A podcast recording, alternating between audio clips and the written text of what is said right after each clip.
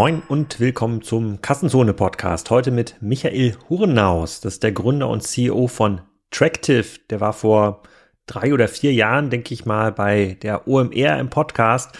Der hat ein Produkt entwickelt, mit dem man seinen Hund oder seine Katze tracken kann, wenn die mal wegläuft oder um dort zu prüfen, wie und wann die Katze schläft oder der Hund schläft. Eine krasse Nische mit einem extrem coolen Subscription-Business, sehr geringer Churn pro Monat. Also Michael verrät einige Zahlen. Der ist bestimmt auch bei der OMR in der übernächsten Woche. Und äh, da laufen auch bei mir jetzt die letzten äh, Vorbereitungen. Wenn ihr noch nicht alle Masterclass-Bewerbungen abgegeben habt, dann würde ich auch ger euch gerne eine Masterclass empfehlen, und zwar die vom Florian Wasel. Der macht eine Masterclass zum Thema B2B im E-Commerce. Florian ist Chef der Agentur Tova, das ist ein Spriker-Partner und wir haben uns letzte Woche erst getroffen in Bregenz. Da haben wir nämlich ein kleines Dartturnier veranstaltet mit dem Mensur Suljovic. Das ist der einer der ähm, Top 10 Spieler der Welt, war er zumindest mal vor kurzer Zeit und entwickelt sich gerade wieder in diese Richtung. Und ich, und ich habe ihn fast geschlagen in dem ersten Satz, den ich gegen ihn gespielt habe. Äh, Double in, Double out, 3-0-1 und äh, ich hatte eine Chance auf einen Shanghai-Finish die Chance auch auf die Doppel 20 sogar. Und äh, ja, da habe ich die Eins getroffen. Das kennt der ein oder andere ähm, Amateur-Dartspieler unter den Zuhörern. Aber das war extrem cool. Da hat Florian schon eine ganze Menge cooler B2B-Stories erzählt. Und ich glaube, in der Masterclass macht er das auch. Die Party ist voll. Es lohnt sich also nicht mehr, sich zu bewerben. Ich glaube, wir haben mittlerweile 500, 600 Bewerber für die 200 Plätze für die Kassenzone Doppelgänger-Party. Ich versuche, alle Bewerbungen zu beantworten. Die meisten oder viele von den Bewerbern müssen leider auf die Warteliste. Ähm, aber vielleicht gibt es auch ein paar Nachrücker, weil noch nicht alle haben ihre Spende überwiesen, weil wir sammeln ja nämlich für einen guten Zweck und die nicht überweisen, die fliegen natürlich raus, dann können vielleicht noch ein paar Plätze frei werden. Kümmere ich mich am Wochenende ähm, drum und am Wochenende werden, glaube ich, auch die Teilnehmer der Guided Tours verkündet. Ähm, da ist zu meiner großen Gewinnliste, die man ja auf meiner Guided Tour da absahen kann, neben iPhone und ähm, Rasenmäher von Husqvarna, also ein Automower und Bang Olufsen Lautsprecher sind noch diese Spira Wasserpistolen dazugekommen. Die gibt's auch noch an dem Stand, den wir auf meiner Guide Tour besuchen. Ja, jetzt habe ich ganz schön viel abgelenkt von äh, Michael. Ähm, wir brauchen, glaube ich, seine Devices auch, um die ganzen Teilnehmer der Guide Tour zu tracken. Schauen wir mal, ob das funktionieren kann. Jetzt ist mal viel Spaß mit Michael Hurenaus von Tractive. Michael, wir kommen heute zum Kassenzonen Nischen Podcast. Wir reden über ähm, weggelaufene Hunde und Katzen. Erzähl mal, wer du bist und was du machst. Ja, danke für die Einladung, Alex. Uh, mein Name ist Michael Hurras. Ich bin Gründer und Geschäftsführer oder CEO, wie man heutzutage sagt, von Tractive. Wir machen GPS-Tracking und Wellness, Gesundheitsmonitoring für Hunde und Katzen. Entwickeln also kleine Geräte, wo man am Smartphone nachschauen kann, wo der Hund ist und auch uh, informiert wird, wenn es dem Hund oder der Katze mal nicht so gut geht. Du warst vor vier Jahren, habe ich nachgeschaut, mittlerweile beim OMR-Podcast. Da klang das schon nach einer riesigen Geschichte mit 200.000 Abonnenten, achtstelligen äh, Umsätzen auf dem Weg zum Unicorn. So jetzt vier Jahre später nach Corona. Das war ja, glaube ich, auch so eine Haustierwelle, die da nochmal in den Markt gerollt ist. Kannst du mal so ein paar Eckdaten nennen? Was ist mit euch passiert in der Zeit? Ja, wir sind tatsächlich äh, sehr stark gewachsen. Ich weiß, der Philipp Westermeier hat das damals noch mal mit, äh, mit einem Lächeln gesagt, äh, ob denn äh, so ein Unternehmen ein Unicorn sein könnte. Äh, will gar nicht sagen, dass es jetzt ein Unicorn ist oder nicht. Das haben andere zu entscheiden. Äh, wir gehen jetzt auf äh, fast eine Million Subscriber zu. Das werden wir auf jeden Fall heuer überschreiten. Das ist so unser großes Ziel. Subscriber deshalb, weil wir vom Businessmodell ein Abo-Modell haben. Das heißt, der Kunde kauft sich die Hardware einmalig äh, um 49 Euro und dann gibt es ein, ein Abo dahinter äh, und als, als, als Business KPI für uns natürlich relevant ist die Anzahl der Subscriber. Da gehen wir auf eine Million zu. Wir sind mittlerweile äh, 200 oder über 200 Mitarbeiter, haben Büros eröffnet in äh, USA und bei uns in Österreich äh, und in UK und äh, ja, wachsen nach wie vor im zehnten, elften Jahr eigentlich, in dem wir schon sind, nach wie vor 60, 70 Prozent das ganze Cashflow positiv von Anfang an. Äh, also nicht der klassische Silicon Valley Approach mit, äh, mit äh, sehr viel Venture Funding, haben zweimal eine Runde gemacht, aber prinzipiell ist uns eigentlich immer wichtig gewesen, ein gesundes Business aufzustellen Und genau, also sind sehr gut und gesund gewachsen und wachsen auch noch weiter und sehr, sehr spannende Zeiten. Erzähl mal kurz das Kern, sozusagen das Kernmodell, weil die meisten, äh, die ja kein Haustier haben oder die vielleicht noch kein Tractive-Abonnent sind, die, die, die kennen das noch gar nicht. Also wenn ich jetzt ein Hundebesitzer bin, wie, was ist quasi mein, also 49 Euro zahle ich für so ein Gerät, was bekomme ich da, wie funktioniert das, wie funktioniert die Subscription? Genau. Das Gerät ist, hat ungefähr die Größe von einem äh, Feuerzeug. Äh, von der Größenordnung her hat äh, zwischen 20 und 30 Gramm, je nachdem welches, ob es das Hunde- oder Katzengerät ist. Das Ganze kommt direkt ans Halsband dran und funktioniert technisch wie ein Smartphone. Da ist eine SIM-Karte fix integriert, da braucht sich jetzt der Nutzer nicht darum zu kümmern und das Gerät verbindet sich also mit LTE, mit GSM, mit GPRS und schickt quasi die GPS und Bewegungsdaten und Schlafdaten des Tieres zu unserem Server und kann dann vom Smartphone abgerufen werden. Was wir da machen ist, äh, auf der einen Seite geben wir dem, dem Hundebesitzer die Möglichkeit zu sehen, wo der Hund ist, speziell dann, wenn er, wenn er abgehauen ist oder ausgebüxt ist. Ähm, oder wenn der Hundebesitzer vielleicht jemand mit dem Hund spazieren schickt und schauen will, wo, wo, der Hund eben ist. Oder bei Katzen auch, wenn sie nicht zurückkommen am Abend ähm, oder wie auch immer, dass man da nachschauen kann. Mit dem haben wir gestartet äh, 2012, also wirklich reines Location Tracking, Ortung, wenn man so will, dass man weiß, wo das Tier ist. Über die Jahre haben wir dann viel dazu gemacht rund um Bewegungstracking, Schlaftracking, also dieses klassische Fitbit-Modell, wenn man so will, Fitbit für den Hund oder für die Katze. Das ist witzig und interessant, sage ich mal, vielleicht für ein paar Wochen realistisch, äh, mit einem Leaderboard, wo man sich vergleichen kann mit Nachbarskatze oder, oder den äh, Hunden von den Freunden. Ähm, aber da ist ein, ein, ein sehr sinnvoller Zweck dahinter. Was wir mit diesen ganzen Bewegungs-, Schlaf- äh, und Schlafunterbrechungsdaten machen, ist wir erkennen, äh, wenn sich da die Patterns signifikant ändern und wir wissen auch, was normal ist, zum Beispiel für einen drei Jahre alten Beagle oder für einen zwei Jahre alten Rottweiler, weil wir eben so, so, äh, so viele, also knapp eine Million aktive Kunden haben. Das heißt, wir bekommen da jeden Tag sehr, sehr viele Rohdaten und wir können also dem Nutzer schon sagen, äh, wie gut oder schlecht oder wie aktiv oder nicht aktiv im Vergleich zu anderen drei Jahre alten Beaglen zum Beispiel der Hund ist. Und durch diese Daten, also die Vergangenheitsdaten des einzelnen Hundes plus die Peer Group Data, wie wir es nennen, äh, können wir auch äh, mit AI und Machine Learning tatsächlich äh, feststellen, wenn sich etwas außerhalb der Norm befindet und so den Hundebesitzer informieren, dass es möglicherweise gesundheitliche Probleme gibt mit dem Tier und äh, das machen wir dann nicht, dass wir ein medizinisches Gerät sein wollen, sondern wir senden dann den Tierbesitzer zum Tierarzt und sagen, jetzt ist ein guter Zeitpunkt, einen Tierarzt aufzusuchen. Wir haben dieses und jenes festgestellt. Ähm, und ähm, das ist äh, etwas, das unglaublich äh, interessant ist in der, in der großen Menge. Und weil Hunde und Katzen so gut sind, äh, Schmerzen zu verstecken oder Probleme zu verstecken, ist es umso wichtiger, weil äh, die lassen sich's nicht anmerken, so in der äh, ein, ein, eine Sache der Natur, dass sich Tiere das äh, oftmals eben äh, Verletzungen nicht anmerken lassen oder Krankheiten äh, oder sehr lange nicht anmerken lassen. Und wenn wir das frühzeitig erkennen, ähm, äh, das, das wollen wir nutzen und da setzen wir gerade alles drauf, äh, um da ein Companion-Gerät für, für jeden Hund und jede Katze zu sein. Hm, auf der Webseite kann man ja so ein bisschen auch das Abo-Modell sehen. Es gibt ja so Basic Pre äh, Premium mit verschiedenen ähm, Features. Da, da sieht man dann liegt je nachdem, wie man so zahlt, zwischen 5 und 15 Euro im Monat, sagen wir mal. 100 Euro im Jahr bei einer Million sozusagen Abonnenten, jetzt ganz stark über, ganz äh, krass über den Daumen gepeilt, also dann ist ja quasi der dreistellige Millionenumsatz nicht mehr so weit weg, wenn ich es richtig, äh, richtig verstehe.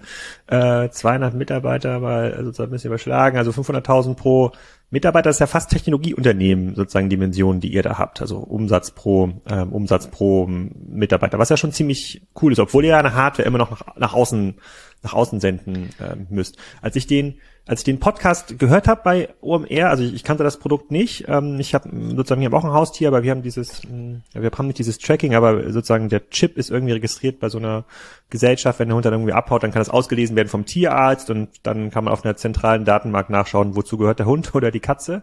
Das hat aber mit eurem Modell ja nicht so viel, ähm, äh, nicht so viel zu tun. Dann dachte ich mir, na ja, so kompliziert kann es ja gar nicht sein, irgend so eine SIM-Karte in den, äh, sozusagen mit ein bisschen Akku ähm, in so ein kleines Gerät zu stecken. Ähm, wir haben ja hier schon äh, mal über die äh, smarten äh, Maus- und Rattenfallen geredet. Das ist quasi auch schon so ein ähm, IoT-Device gewesen. Das, da habe ich mir auch mal angeschaut, wie teuer ist das eigentlich, so eine SIM-Karte zu betreiben. Also es ist irgendwie, es scheint mir jetzt keine Zaubertechnik ähm, zu sein. Und wenn man jetzt mal nach GPS-Trackern für Autos zum Beispiel sucht, findet bei Amazon ja auch hunderte ähm, Anbieter. Jeder kommt da irgendwie mit einer, mit einer eigenen App. Aber ihr habt es irgendwie geschafft, ja so eine kritische Masse aufzubauen, so eine Marke zu werden äh, in dem Bereich, die euch jetzt entsprechende ja, Pioniervorteile ähm, gibt. Warum? Also weiter da die ersten irgendwie oder woher kommt das? Ja, also äh, da spielen mehrere Faktoren mit, äh, warum wir, wir sind ganz klarer Weltmarktführer in, im Bereich GPS-Tracking und, und, und Aktivitätstracking für Hunde und Katzen. Der Grund äh, ist, ist, ist vielfältig. Auf der einen Seite waren wir sehr früh dran. Äh, 2012, da hat es ein, zwei Player gegeben, in Europa noch nicht wirklich jemanden.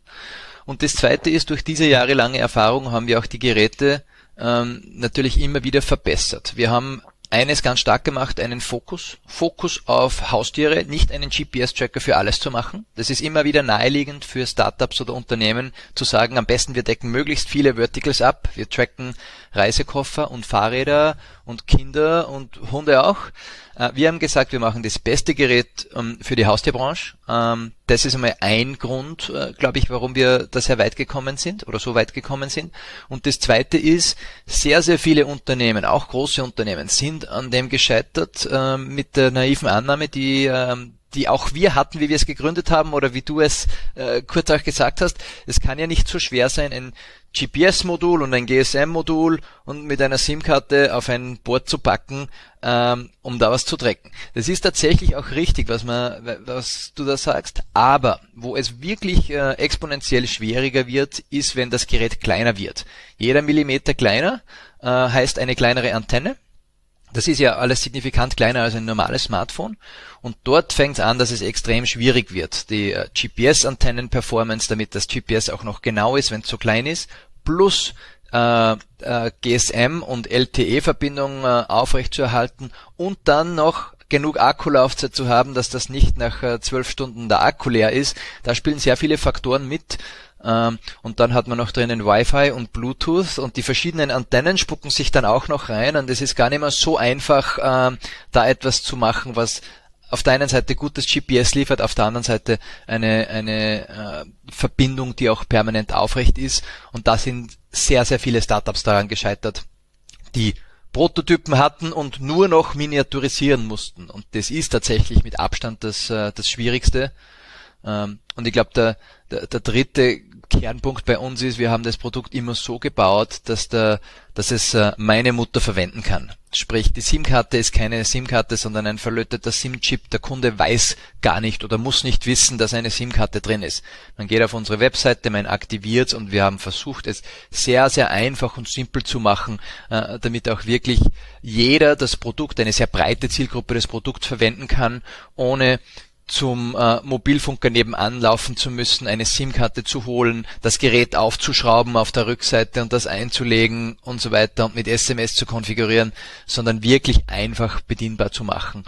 Und äh, ja, diese Sachen gepaart mit einem äh, Subscription Business Modell, ähm, das wir von Anfang an hatten und von Anfang an optimiert haben, äh, das sind, glaube ich, so die, die Kernfaktoren, warum wir äh, da sind und, und äh, in dieser Position und vielleicht nicht andere. Und wie lange hält so ein Akku in so einem Gerät? Wir haben jetzt mittlerweile verschiedene Geräte. Ähm, das ist so in etwa zwischen vier Tagen und vier Wochen, je nach Gerät. Ähm, kommt dann darauf an, ob Hund oder Katze viel zu Hause sind. Ähm, da haben wir eine, eine Power Safe Zone, nennen wir das, äh, wenn der, das Tier im WLAN ist oder in der Nähe von einem, vom, vom, vom Wi-Fi zu Hause. dann ist das, äh, ist das äh, ein Stromsparmodus, wo man immer trotzdem weiß, wo Hund oder Katze ist und Daten übertragen kann. Ähm, und da funktioniert es dann wesentlich länger. Es kommt jetzt ein XL-Tracker raus oder haben wir gerade gelauncht in Deutschland wieder, der, wie gesagt, äh, einige Wochen hält. Und genau, das Ganze funktioniert auch ohne, weil du die Microchips verwendet hast. Also man kann ja mit Microchips nicht wirklich orten. Unsere Geräte kann man zu jedem Zeitpunkt sehen, wo der Hund oder Katze ist und das Ganze auch weltweit. Also ist egal, wie weit man weg ist vom Hund. Hm. Gibt es da ähm, quasi von den großen Plattformen Wettbewerb? Ich habe, ähm, man liest ja immer jetzt viel von diesen, äh, was ist denn? Apple hat, glaube ich, solche kleinen Tracking-Devices. Die funktionieren, genau, die funktionieren irgendwie anders. Die können irgendwie das WLAN oder die können quasi andere, andere Apple-Geräte nutzen, um ihren eigenen Standort mitzuteilen. Das ist eine andere Technologie als irgendwie mhm. wie G, äh, GPS. Die legen Leute nehmen die irgendwie einen Produkte, um dann irgendwie Retourenläufe, ich glaube, damit wurden jetzt quasi die letzten Retourenreportagen auch gemacht, ähm, ähm, rauszufinden. Ist das ja nochmal eine ganz andere Geräteklasse und natürlich haben das sehr viele Menschen, die einen Hund haben, auch ein Apple-Device und ein Android. Ähm, Device. Kam aus dieser Richtung neuer Wettbewerb, ähm, wo man dann sagt, okay, jetzt macht hier apple.com slash docs, ähm, das wird für Tractive eine, eine große Herausforderung? Ähm, äh, wir waren tatsächlich äh, zumindest ein bisschen nervöser, wie Apple die AirTags gelauncht hat vor ein paar Jahren. Ich habe mittlerweile selbst, glaube ich, äh, fast 20 von denen äh, in jedem Reisekoffer, in äh, äh, an den Schlüsseln, am Fahrrad und so weiter, weil das tatsächlich super Produkte sind. Ähm, wir glauben, und das sagt auch Apple selbst, und ich glaube, jedes Review wird das äh, online bestätigen, ähm, der Use Case für Hund oder Katze ist überschaubar. Warum? Weil der Hund oder die Katze typischerweise dort weglaufen, wo nicht gerade in 30 Meter Umfeld ein iPhone ist. Wenn der mhm. Hund in der Stadt, äh, in Düsseldorf, in Hamburg oder wo er immer wegläuft, äh, dann wird das AirTag wahrscheinlich gut genug sein, dass ich den Hund auch dort finde. Ähm, aber äh, für den für den tatsächlich realistischen Use Case, wo der Hund äh, dem Hasen nachläuft, äh, wenn er abgeleint ist, oder ein Hund in den Wald läuft oder einer Fährte nachjagt, äh, dann ist er in der Regel nicht in der Nähe von einem Smartphone und dann ist es äh, äh, kann es oft mal auch zu spät sein, bis dass man den Hund findet. Darum ist es einfach vom Use Case her ganz was anderes. Das heißt, mit unseren Geräten, solange dort Mobilfunkempfang ist, können wir das Tier orten und wir können auch wirklich live tracken, wo bewegt es sich jetzt rum. Ähm, von dem her äh, kein direkter Mitbewerb, wenn auch äh, trotzdem äh, viele Leute es dafür verwenden. Aber es ist einfach nicht, sicher nicht der beste Use Case. Wir haben aber davon tatsächlich dann sehr profitiert, weil es viel in den Medien war, viele große Medien auch drüber geschrieben haben, eben dass AirTag nicht ideal ist für den Haustier-Case, ähm, es da aber spezialisierte Geräte oder Produkte gibt und wir da sehr oft genannt wurden. Äh, und äh, so von dem her äh, haben wir damals eigentlich sehr profitiert und nach wie vor. Und gerade auch wenn es jetzt Richtung Gesundheitstracking ähm, und Wellness-Tracking geht, äh, glauben wir, dass wir uns da schon äh, sehr einzigartig positionieren und das trotzdem zu, äh, zu einem Preispunkt, der äh, mit, mit etwa fünf bis zehn Euro Abo-Gebühren im Monat äh, nur überschaubar ist für jeden Hunde- und Katzenbesitzer. Wie groß ist denn euer Markt? Eine Million klingt jetzt schon viel, aber ihr seid ja offensichtlich global unterwegs. Ich weiß nicht, wie viele Haustiere es in Deutschland gibt, aber sicherlich mehr als 20 Millionen Hunde und, Hunde und Katzen gut, alleine. Gut geraten. Es ja. sind ungefähr 25, äh, gibt je nachdem welche, äh, wenn man, wenn man traut, 25 Millionen Hunde und Katzen. Und ihr, ihr, habt ja, ihr macht ja wahrscheinlich so eine Personenanalyse. Also ihr könnt ja herausfinden, ist das jetzt quasi der gentrifizier, gentrifizierte äh, Labradoodle-Besitzer aus äh, Hamburg-Eppendorf, der euer Produkt nutzt, ein relativ überschaubarer mhm. Markt, oder ist es tatsächlich auch der, äh, der Landbewohner, der mit dem Jagdhund, der aber nicht auf Jagd gehen darf, äh, durch die Koppeln läuft und dann hin und wieder mal, mal abhaut. Da, daraus kann man ja so ein bisschen ableiten, wie groß ist eigentlich der Markt. Also fünf bis zehn Euro stimmt, ist irgendwie leistbar, ist aber auch erstmal signifikant, ist quasi wie so ein kleines Netflix, äh, Netflix-Abo, was man sich ja dann ähm, ans, an, an den Hund bindet oder an die Katze, äh, an die Katze bindet. Aber was ist so, meinst du, bist nicht in Finanzierungsrunden unterwegs, aber trotzdem habt ihr wahrscheinlich so eine interne Planung, was so ein realistisches Wachstumsszenario ist. Ergo, was ist sozusagen der Total Addressable Market? So, was ist davon für euch erreichbar? Wie, wie guckst du da drauf? Ihr habt euch jetzt seit 2019 verfünffacht ungefähr, wenn ihr 200.000 hatte, 219, wenn ich jetzt alle fünf Jahre verfünffacht, ja gut, dann kann man fünf Millionen Abos dann in 2028 wäre irgendwie möglich. Ähm, was ist denn so deine Total Addressable Market Analyse? Also ich glaube, wir sind schon äh, ambitionierter als, als in den nächsten fünf Jahren zu verfünffachen. Ich glaube, das, äh, da haben wir schon, äh, schon einiges mehr an, an, an Potenzial noch und auch an dem, was wir an Wachstum sehen. Ähm, wir hatten das, äh, wie wir 2018 eine Finanzierungsrunde gemacht haben, äh, war das auch ein bisschen Thema der TAM. Und wie gesagt, in Deutschland für mich gibt es jetzt 25 Millionen registrierte Hunde und Katzen.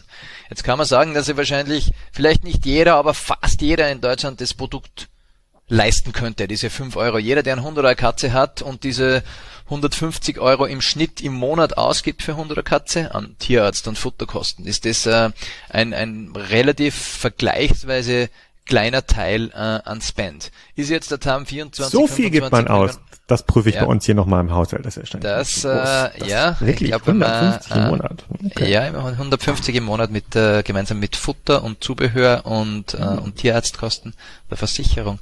Äh, und auch das ist stark wachsend und auch im Katzenbereich schon fast in diesen Dimensionen mittlerweile. Ähm, so, ist der Total Addressable Market für uns 25 Millionen? Vermutlich nicht. Aber mir ist es relativ egal, ob der jetzt in Deutschland 10 Millionen ist oder 20 Millionen oder 15 oder 8, weil wir in Deutschland da sind, die, die äh, knappe Million Subscriber, die wir jetzt haben, das sind nicht Deutschland, sondern für uns global.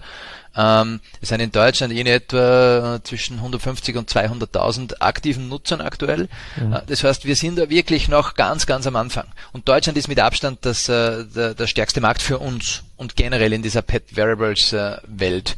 Ähm, somit glaube ich, sind wir ganz am Anfang, dass der, dass wir da noch äh, äh noch nicht davon reden, dass wir, äh, ich glaube, wir haben noch kein äh, kein Prozent, äh, kein volles Prozent von der Möglichkeit, die wir tatsächlich haben. Wo die Reise hingeht, muss man schauen. Aber speziell, wenn wir nicht nur die Ortung haben, jetzt jetzt haben wir ja folgende Kunden nicht, die sagen, mein Hund läuft nie weg, weil mein Hund ist äh, wie ja immer so gut trainiert, ähm, auch wenn es das äh, de facto nicht gibt äh, äh, in der, oder immer etwas passieren kann.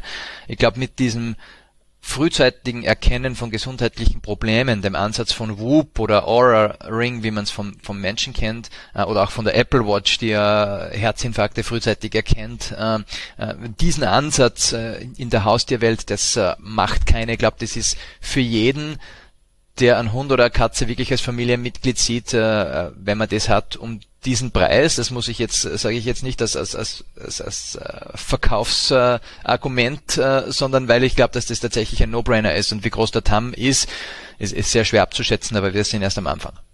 Okay, also du sagst, die Netzwerkeffekte in eurem Business kommen eigentlich durch die Daten, die ihr sammelt und daraus könnt ihr dann Dinge ableiten und ja, im Grunde genommen, der, der Hund läuft zwar noch weg, aber läuft viel langsamer als irgendwie ein Jahr zuvor. Geh mal zum Tierarzt, der muss hat was an den Knien, was auch immer jetzt. Sehr, genau. sehr stark, sehr stark vereinfacht. Ihr, ihr könnt irgendwie Schlafdaten ähm, auswerten. Wenn sich da irgendwas stark ändert, dann könnte das auch für eine Indikation sein. Aber es gibt jetzt nicht so physische Netzwerkeffekte. Wenn, ihr habt, du hast gerade gesagt, ihr habt Offices in den USA eröffnet. Wenn da jetzt ein Tractive-Wettbewerber in den Markt kommt, jetzt mal auch mal 300.000 irgendwie Devices verkauft, was ja in den USA irgendwie auch nur minimaler Promillbereich ist für die für die Haustiere, ähm, dann kann er wahrscheinlich, wenn er es irgendwann geschafft hat, diese Miniaturantennen zu bauen, hat man jetzt da keine Netzwerkeffekte in der in der Produktion. Also die Geräte sind da wahrscheinlich nicht schlecht. Also es kommt alles durch die Software und die Daten, die er dann, ähm, die er dann bereitstellt. Ähm, wie, wie funktioniert denn so ein Go-to-Market bei euch? Also jetzt in den USA bisschen Werbung vom Super Bowl schalten, obwohl die ja schon groß und erfolgreich sind, erscheint mir jetzt ein, ein sehr, sehr preisintensives äh, Strategie, wäre eine sehr preisintensive Strategie. Was, wie macht ihr das? Neuer Partner bei Kassenzone. Und wer könnte es anders sein als das mit 6 Milliarden bewertete Fintech Molly?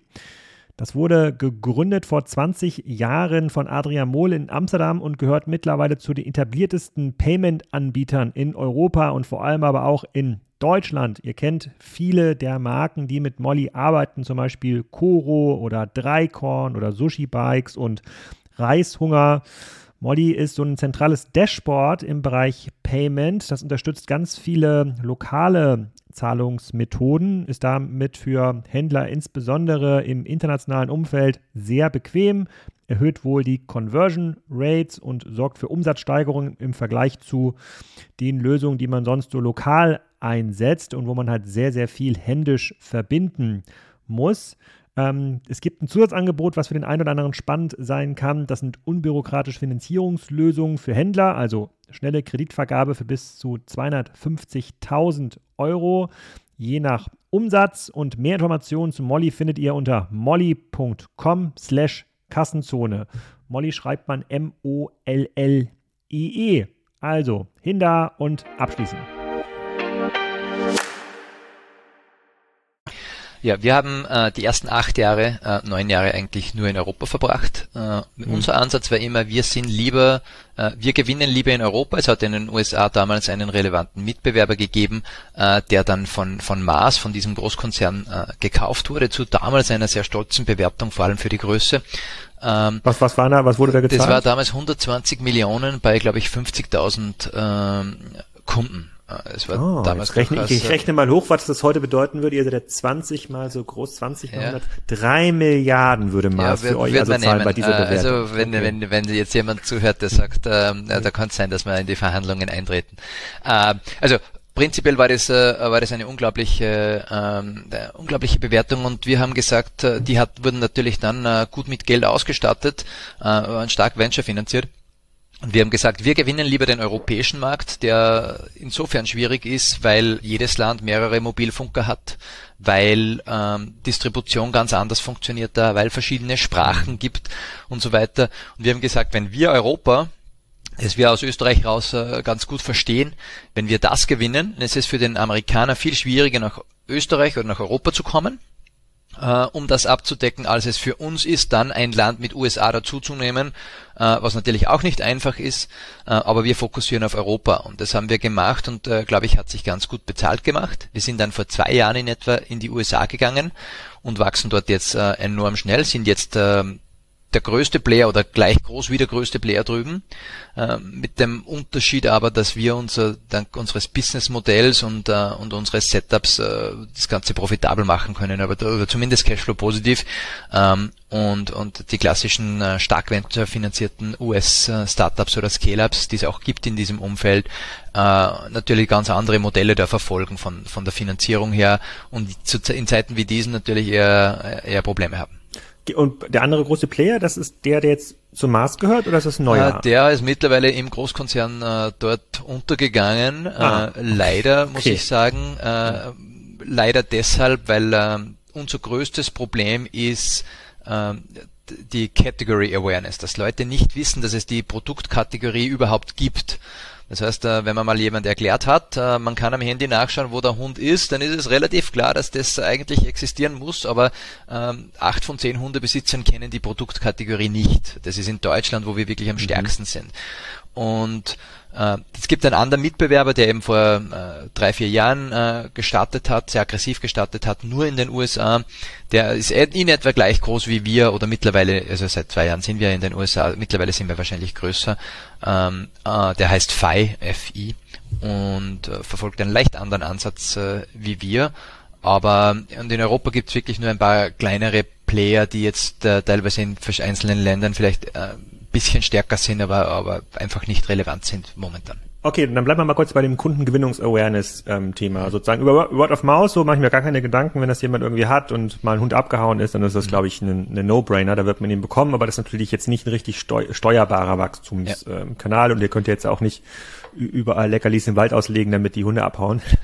Ja. Dieser Bedarf. Obwohl, weiß ich nicht. Äh, das wäre mal eine echte, eigentlich. Erste, ja, gute echte, Idee. Ja, ja, erste, ja, ja, so falsch, falsche Hasen überall rumlaufen lassen. Aber ich habe mir im Vorfeld auch überlegt, äh, also ich kannte das auch nicht. Ich kannte das auch nur durch den OMR-Podcast. Ich habe mich auch gefragt, hm, in meinem Freundeskreis kennt das auch niemand, macht das auch, äh, macht das auch niemand, ähm, obwohl die Tierarztkosten in der Regel viel höher sind jetzt als so eine, so eine, so eine Tracking, so eine Tracking-Kosten. Ähm, ich habe schon andere GPS-Tracker gesehen, aber quasi nicht von, äh, nicht von euch. Die kommen dann eher, die, die waren dann aber auch relativ groß. Die sahen auch wie so Auto-GPS-Tracker. Mhm.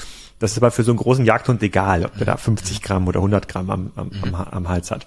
Ähm, jetzt habe ich mir überlegt, naja, es wäre doch eigentlich total smart, da wo Hunde Leute spazieren gehen, entweder auf diesen, in den Parks, in der Stadt, sozusagen, wo es Hunde Auslaufflächen geht, dann müsste, könnte man wahrscheinlich ja relativ zielgenau diese Werbetafeln buchen, sozusagen Hund weg, Tractive da, ja, irgendwie das, irgendwas, was halt irgendwie im Kopf hängen bleibt oder keine Ahnung, am, am Strand zu einer bestimmten Saison, wenn halt ähm, Hundesaison ist, das meistens ja nicht während der Hochsaison, sondern im Winter dürfen ja auch Hunde an den Strand äh, gehen. Also man kriegt ja schon Stellen, wo sich vor allem Hundebesitzer ballen. Katzenbesitzer mhm. gehen ja nicht so gern spazieren. Also zumindest nicht die hier auf dem Dorf. In der Stadt weiß ich es nicht genau. Ähm, habt ihr da Erfahrungen mitgemacht, dass man wirklich, also ich, ich klar, der, der Streuverlust ist irgendwie, ja, weiß ich gar nicht, der Streuverlust ist gar nicht so groß. Bei 25 Millionen Hunden und Katzen hat ja fast jeder ähm, einen. Eigentlich ist der für jeden genau. relevant. Genau. Also wir haben äh, einiges getestet an, an Autoform, äh, egal ob äh, wir haben äh, ganze Städte zugepflastert, äh, um das zu testen. Wir können ja wirklich hyperregional testen, weil wir durch die GPS-Geräte mit der Ortung auch wissen, wo sich dann diese Neukunden aufhalten und so weiter und so fort. Also hat das was gebracht oder nicht. Autoform für uns hat äh, auch im größeren Stil, wo wir es getestet haben, nicht funktioniert. Egal ob wie gut platziert oder nicht. Also äh, tatsächlich überhaupt nicht messbar. Was wir sehr nicht, also viel machen. überhaupt nicht messbar heißt, hättet ihr jetzt eine Stadt wie Linz, ja, oder sozusagen da Ecke, wo ihr herkommt, oder mhm. nehmen wir mal Nürnberg, zugepflastert mit Plakaten, habt ihr dort keinen signifikanten Anstieg der Bestellung gesehen? Genau. Äh, ein spezieller Testcase, dort wo wir am intensivsten äh, getestet haben, war, war für uns Augsburg. Ähm, warum auch immer uns das empfohlen wurde als, als, als repräsentative Stadtgröße, wie auch immer. äh, genau, äh, das haben wir mal zum Beispiel äh, für, ich glaube, sechs Wochen komplett zugepflastert. Ähm, da haben wir tatsächlich nicht nur keinen signifikanten, sondern keinen Anstieg gesehen. Ähm, heißt für uns, ähm, das war auf jeden Fall nicht das Richtige, kann auch immer an den, an den Assets gelegen sein und so weiter.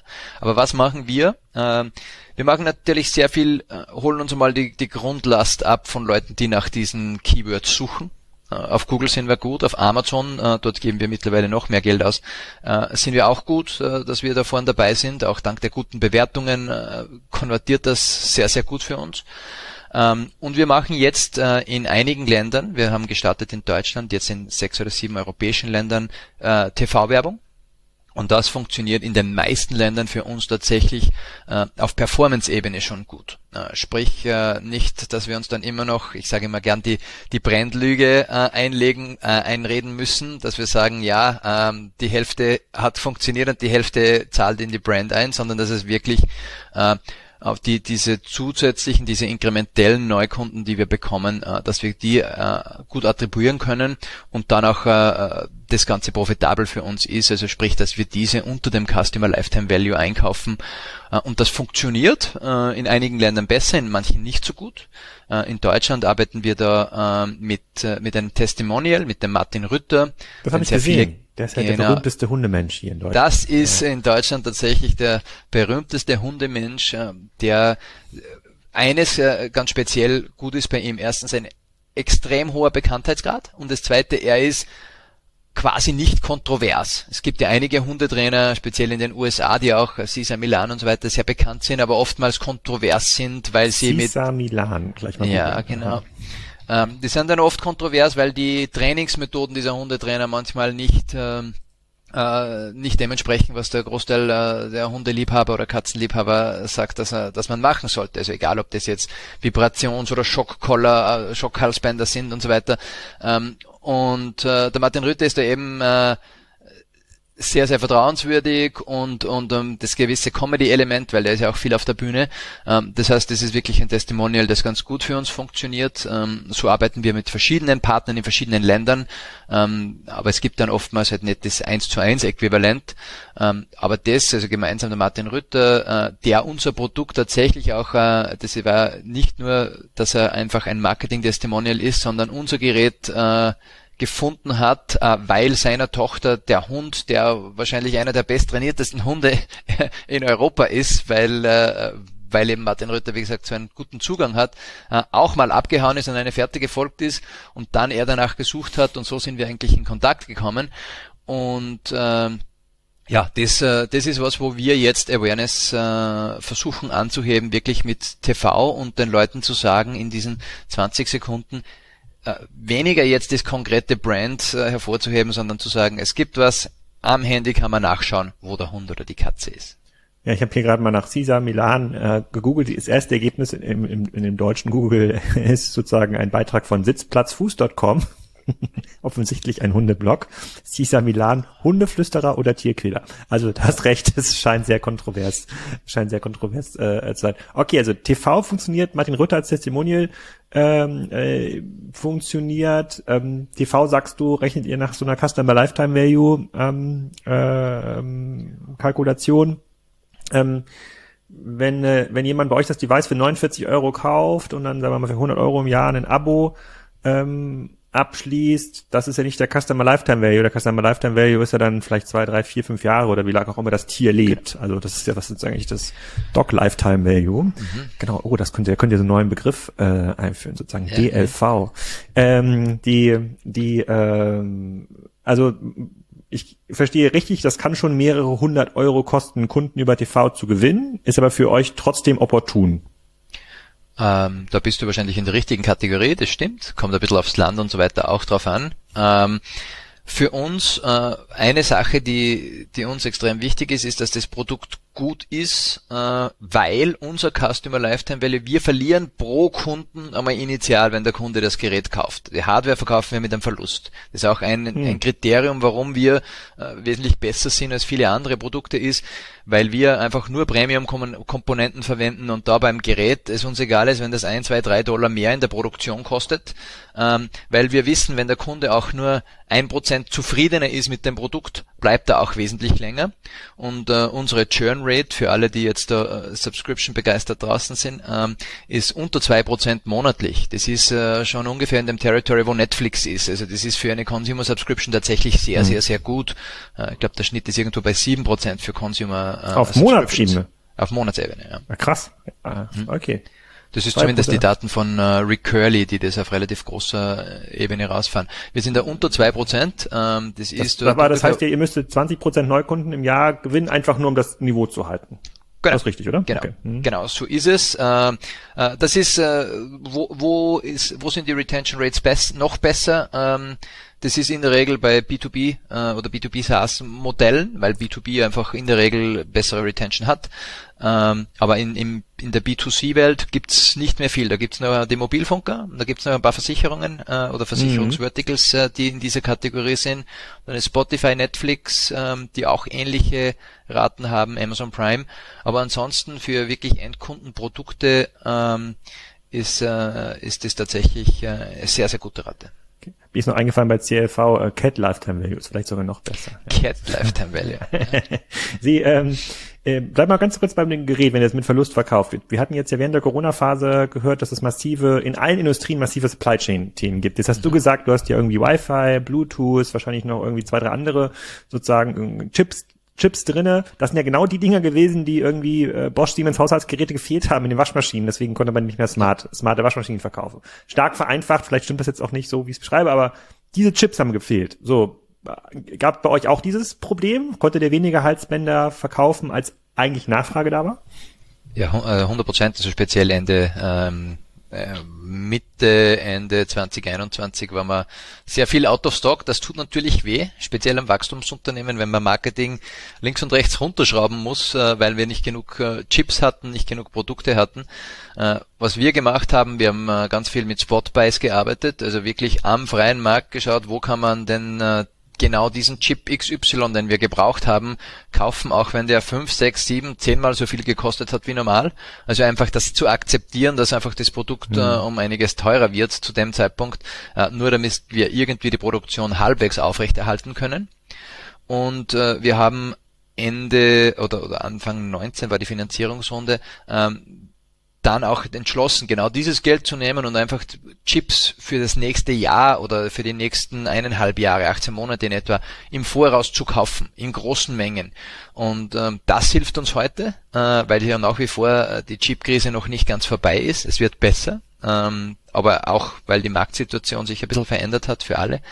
Ähm, aber da sind wir sehr froh, dass wir das äh, relativ oder halbwegs gut über die Bühne gebracht haben, äh, weil für uns ist natürlich, wenn wir keine Hardware rausbringen, egal ob mit Verlust oder, oder nicht, äh, wenn wir keine Hardware rausbringen, bekommen wir kein Abo.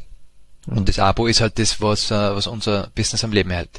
Äh, das heißt, mhm. ja, das haben wir gespürt, äh, das haben wir, sind wir aber am Ende des Tages sehr, sehr gut haben wir das gemeistert. Aber es ist nach wie vor heute so, dass Komponenten mehr als ein Jahr Lead Time haben. Mhm nochmal ganz kurz zurück auf die Vertriebsstrategie. Also TV verstehe ich, Out hat nicht äh, funktioniert. Ähm, sicherlich sozusagen die klassischen Ad-Kanäle werden für euch funktionieren, je nachdem wie die Wettbewerbssituation im, im Markt ist. Wenn jemand noch irgendwie Hundetracking irgendwie sucht, die, dürfte die Conversion ordentlich sein.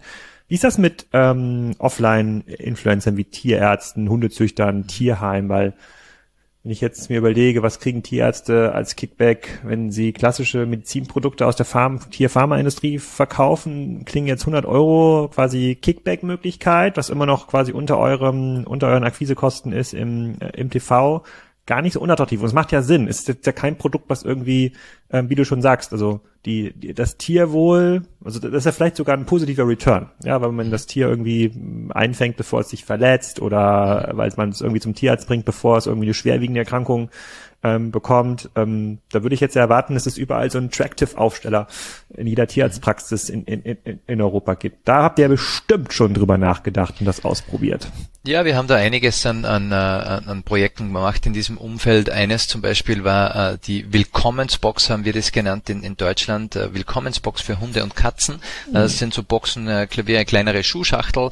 Da haben wir reingepackt einen gratis GPS-Tracker reingepackt ein paar Futterproben von Futterpartnern oder von anderen Partnern und ein, ein paar Gutscheine, wie man halt so die Boxen auch kennt, vielleicht vom, äh, vom äh, Frauenarzt, äh, bevor man äh, ein Baby bekommt, wo man die ersten Probesachen bekommt und so weiter. Ich kenne diese Boxen nicht. Okay, ich verkaufe okay. meine Frau.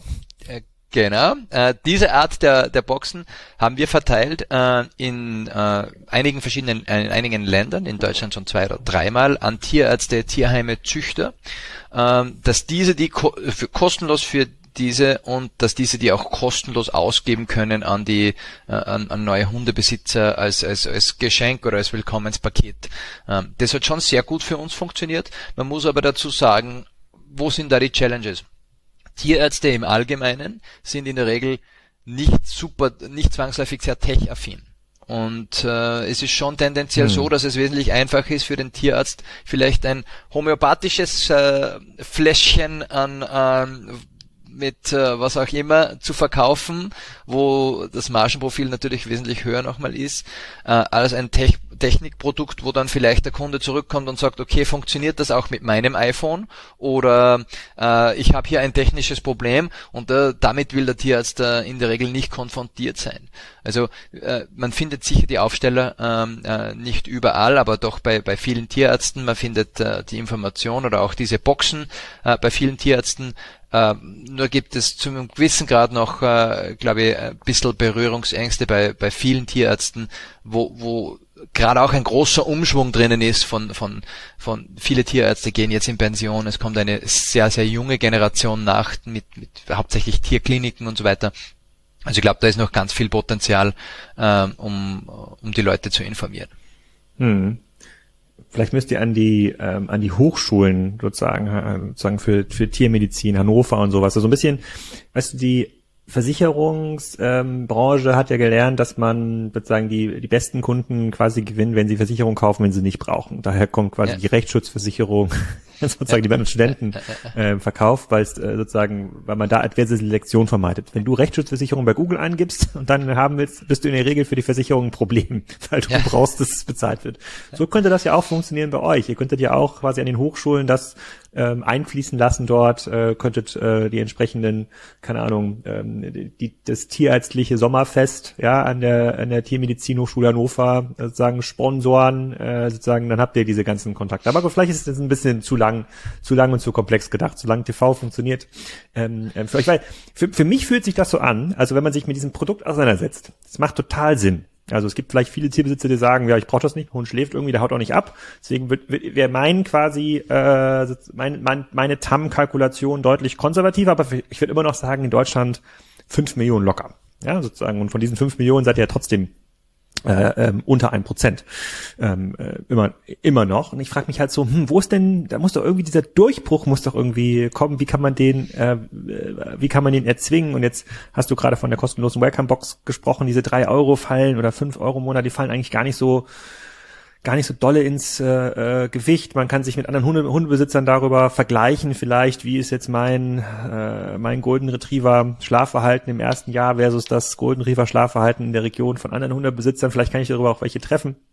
Es fühlt sich irgendwie noch so an, als steht der große Durchbruch noch ähm, bevor, auch wenn ihr jetzt schon Unternehmen so Richtung 100 Millionen äh, seid. Deswegen bohre ich da so nach und versuche das zu, äh, versuche das zu verstehen.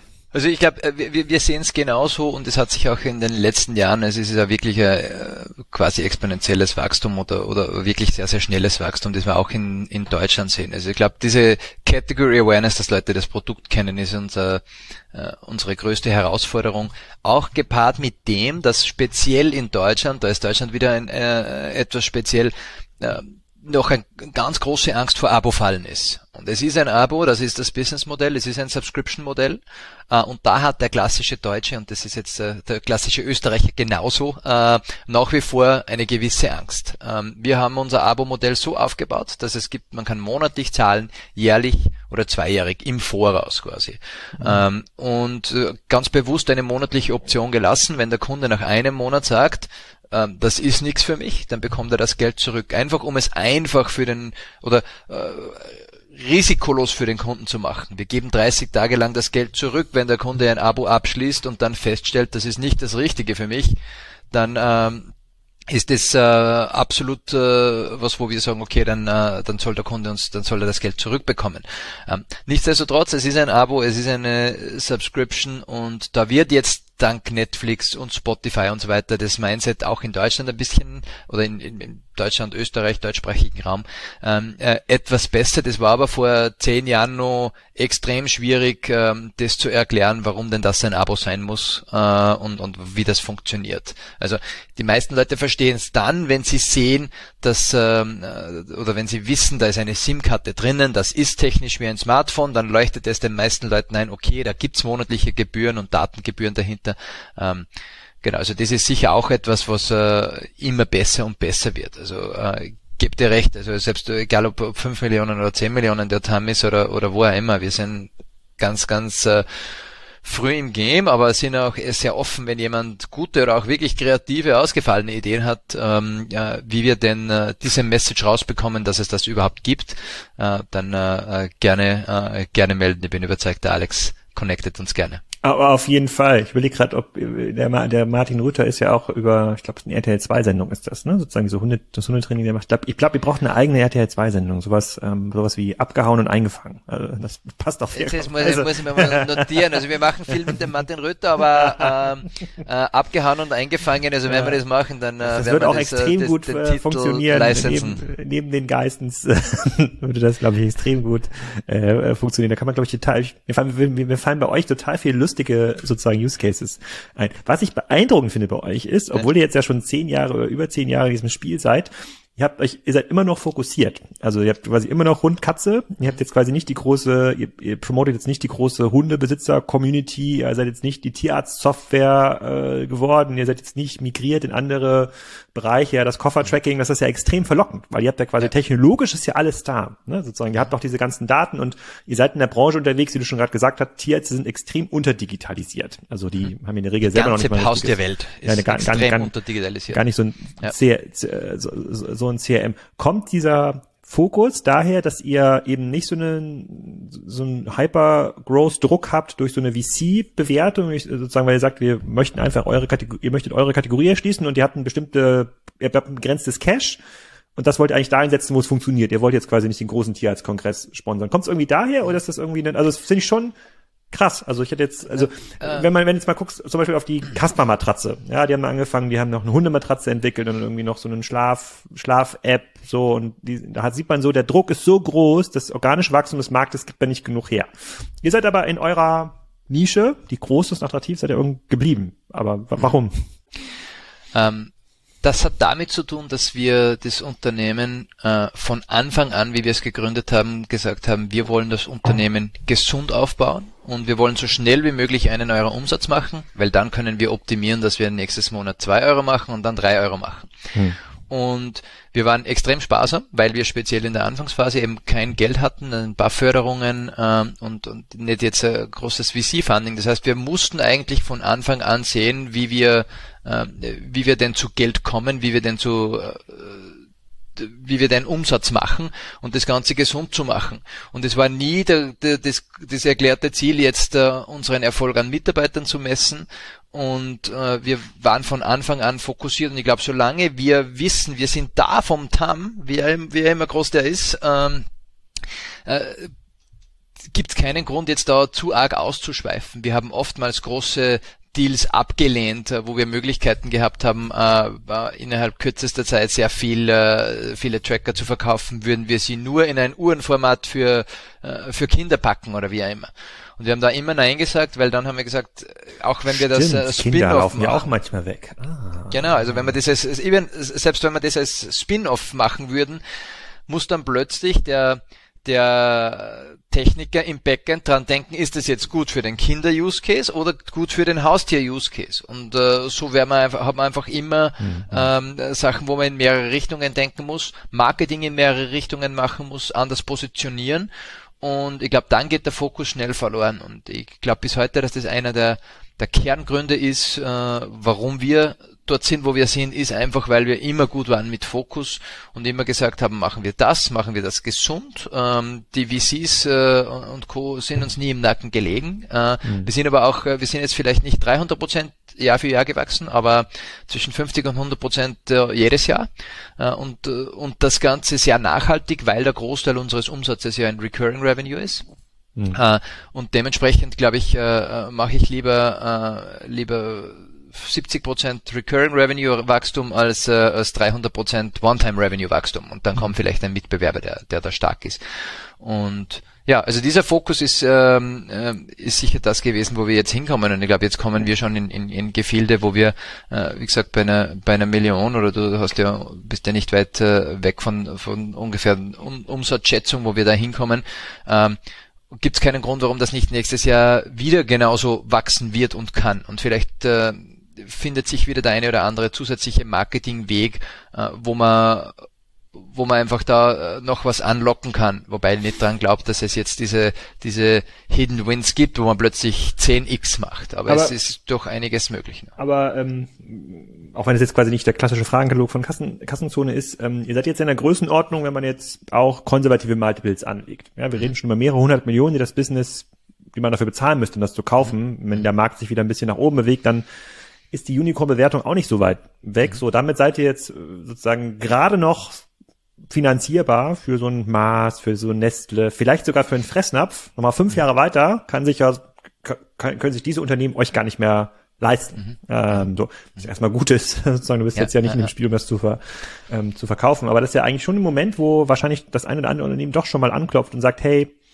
lass doch mal gucken, also das, was ihr da macht, das ist ja quasi von sich aus schon ein cooler Case, das wirft Marge ab. Ich muss jetzt hier nicht für irgendwie 500 Millionen Business kaufen und da jedes Jahr nochmal 50 Millionen reinstecken, so wie der Case Oetker Flaschenpost. Ja, das ist ja so mhm. immer so ein bisschen für Konzerne extrem schwierig, sondern ich kann mir das jetzt eigentlich aneignen für einen hohen, aber fairen Preis und das kann in sich weiter wachsen und hat noch eine gute Möglichkeit, aus sich selbst heraus ähm, Cash zu generieren später.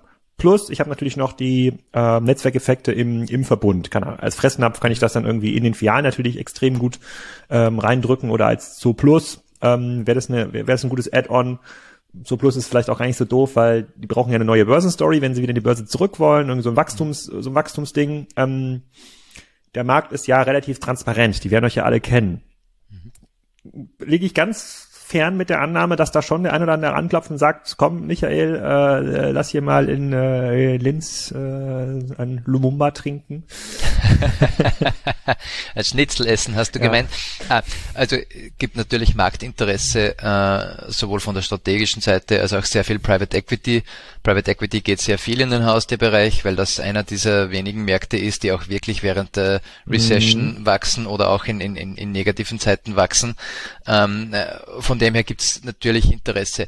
Ähm, dass wir vielleicht zu groß sind für äh, potenziell jetzt einen, einen Fressnapf, das äh, mag schon sein, ähm, ist aber auch äh, muss man dazu sagen, äh, Fressnapf, um den als Beispiel zu nehmen, äh, der hat äh, zwei, drei, vier Länder, vielleicht sind es fünf, sechs Länder, wo die aktiv sind. Wir sind trotzdem ganz Europa plus Nordamerika, also vielleicht ist das auch mhm. gar nicht der, der unmittelbar richtige Match für Großkonzerne in diesem Tierfutterumfeld, wie du es erwähnt hast, wie Mars oder wie, wie, wie Purina, Nestle zum Beispiel, das sind die zwei großen, die machen 20 Milliarden Umsatz mit Pet Food.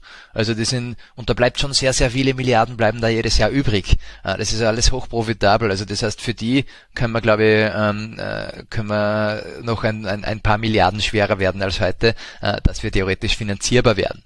Und äh, was glaube ich. Äh, ich frage mal die Leute von Purina, was die davon halten. Kann man, ähm, äh, kannst du auf jeden Fall gerne machen. Es ist aber so, glaube ich, äh, äh, auch das noch zu verstehen.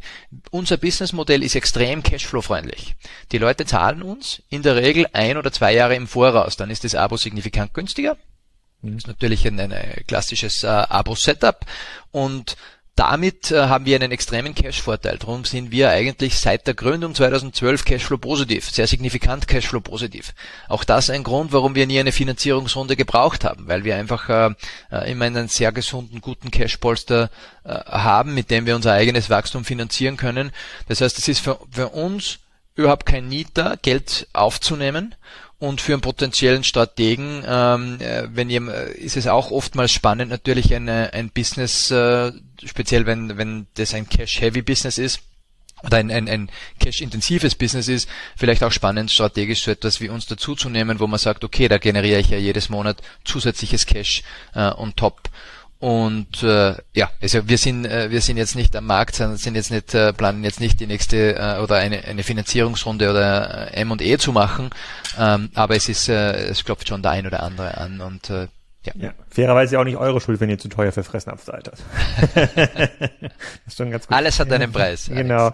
Ja, sehr cooles, sehr cooles Geschäftsmodell. Vielen Dank, dass du auch so offen warst mit den, äh, äh mit den Zahlen und ähm, extrem spannendes Learning für mich, was das Thema Autoform angeht. Hätte ich überhaupt nicht gedacht. Hätte ich gedacht, es funktioniert ähm, äh, viel, viel besser. Ich glaube, man wird noch viel von euch hören. Irgendwann wird es diesen Wachstumsmoment geben. Vielleicht kommt das mit äh, der RTL 2 abgehauen und eingefangen ähm, Staffel, die dann sicherlich nächstes Jahr in den Markt kommt. Ich habe noch zwei, drei andere Ideen zwischendurch sind mir noch eingefallen.